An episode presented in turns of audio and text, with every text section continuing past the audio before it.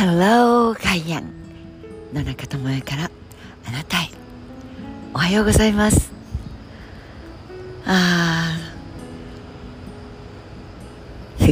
ため息じゃありません。よかったって、なぜかというとサルスベリ本当にツルンツルンの幹と違ってその先にはとてもデリケートなピンクの、しかもあまり見かけないピンクというには赤すぎて、赤というにはとてもピンクすぎて、その中間のなんとも綺麗なピンク小さい頃から好きだったっていうお話をしたと思うんですが、枯れちゃったな、もうお花終わっちゃったな、また来年かなんて思って下を歩いていたら、枝と枝と葉っぱと葉っぱの間にポコッと一番上の方にまだ二枝、かわいいニコニコと微笑んでいる、最後の微笑みを投げかけてくれているサルスベリのお花と会えたんです。でなんかもう終わっちゃったんだなって、何かを諦めたり何かが過ぎ去っていくのを諦めというよりも、はいこれでおしまいですね、と思っていた時にポコッとそんな風にまだ頑張ってくれている、まだそこにいてくれたってことに気がついて嬉しくなることってありませんか？もうこれだけで今日はいい日になるに決まっていると思えてしまうというか、思ってしまう単純な野中です。そんなことと同じように、今日はこれとあそこへ行ってあのミーティングとこれをやり上げてみたいに、駒を埋めるようにして時間to時間、10時から11時半とかというふうに埋まっていたスケジュールがポコッと今度は逆にしっかりとそこにあるものだと覚悟を決めていたもの、ちょっと大げさですがスケジュールなんかがポコッと空いてしまう、そんなことってこれまた幸せですよね。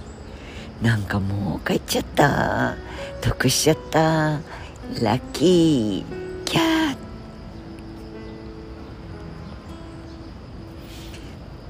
そういえば今日はそういうことがあります。新幹線に乗らなければいけない、しかも朝早くでお昼前からのミーティングというのがあったのですが、それがポコッと野中さんが新幹線の中に閉じ込められてしまうと大変だからという先方からの優しくて本当にありがたいご配慮のおかげでリスケジューリングということで、今日がポコッとその午前中とやや午後にかけてという時間が空きました。だから今日はお散歩もこうしていけて、でお話をすることができるなんていうと、日常で当たり前にお散歩、そして皆様に何か聞いていただける時間があると思っていたそのものが行かれなくなるんだ、明日はちょっとお散歩なしなんだと思うと、なんかちょっと寂しくなったりしていたのが、こうしてお話ができていると倍増というのでしょうか、やったー、幸せになれる。そんなことでそんなに激しく感情がプラスになったりマイナスになったりするんですか野中さんは、と言われてしまいそうですが、でも本当にそうやって人生のほとんどの部分はドラマティックなスケジュールとかドラマティックな喪失、あるいはプラスよりもタランと流れていってしまう日常というものがつながって紡いでってくれている、そんな時間のつながりなんだと思います。とりわけ虫取りだプールだなんだかんだと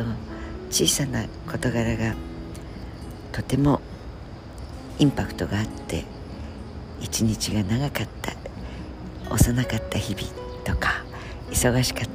たもうバリバリ音がするような、目が回るようなくるくるの音とか、そんな時代を経ての、結構忙しいのではありまするが、ありがたいことにでもたくさんの人と出会わせていただいて、もちろんこれからも思いもかけなかったような方とご一緒したりお仕事をさせていただけると、そんな日々を思っただけでもワクワクしてきますが、でもある一定の人類をやってくると、その日常のベタタルンと流れていく時間の方がどれほどの幸せを与えてくれるかということにも気づくのですから、人間というのはありがたい生き物だと思います。はてさて、今日はどんなぽっかり空いた幸せな時に思いもかけなかったドキャンとする発見、新しい日常が始まるかもしれないなんて思うと、健康でいられること、健康というのは自分で食べたいなと思うもの、そして歩きたいなと思う時、そして少し目をつむって考え事をしてみたいなと思う、そんなことができる自分の肉体という意味で、感謝以外の何物でもないと思います。さらに欲張るならば、なんか楽しいことに気がついて、うわっはっはと大きな声で笑える、そんなひとときを今日も過ごしたいなと思うの中であります。 Have a nice day。 良い一日をお過ごしください。